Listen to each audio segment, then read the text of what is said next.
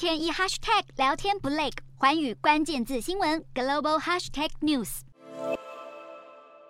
中国政府所构成的区域挑战日益严峻，为了迅速提升台湾防卫能力，美国国会众议院当地时间八日压倒性通过总额高达八千五百八十亿美元的二零二三财政年度国防授权法案。法案涉及台湾的内容超过五十页，还将授权华府在未来五年内提供台湾一百亿美元的军事援助。美国二零二三年国防授权法案纳入九月份通过参院外委会的台湾政策法案部分条文，包括自二零二三年直到二零二七年，每年提供台湾高达二十亿美元无偿军援，并加码提供台湾二十亿美元外国军事融资直接贷款。另外，也把台湾视为主要非北约盟友，能优先取得美国超额防卫物资。而至于军售方面，法案要求美国国防部加速处理台湾军购请求，设法解决军售延迟交货问题，并呼吁美军邀请台湾参与二零二四年环太平洋军演，提升国军联合作战能力。美国国会再度强调，自总统蔡英文二零一六年就任以来，中国政府对台湾越来越具胁迫与侵略性，企图以外交、经济手段削弱台湾国际地位。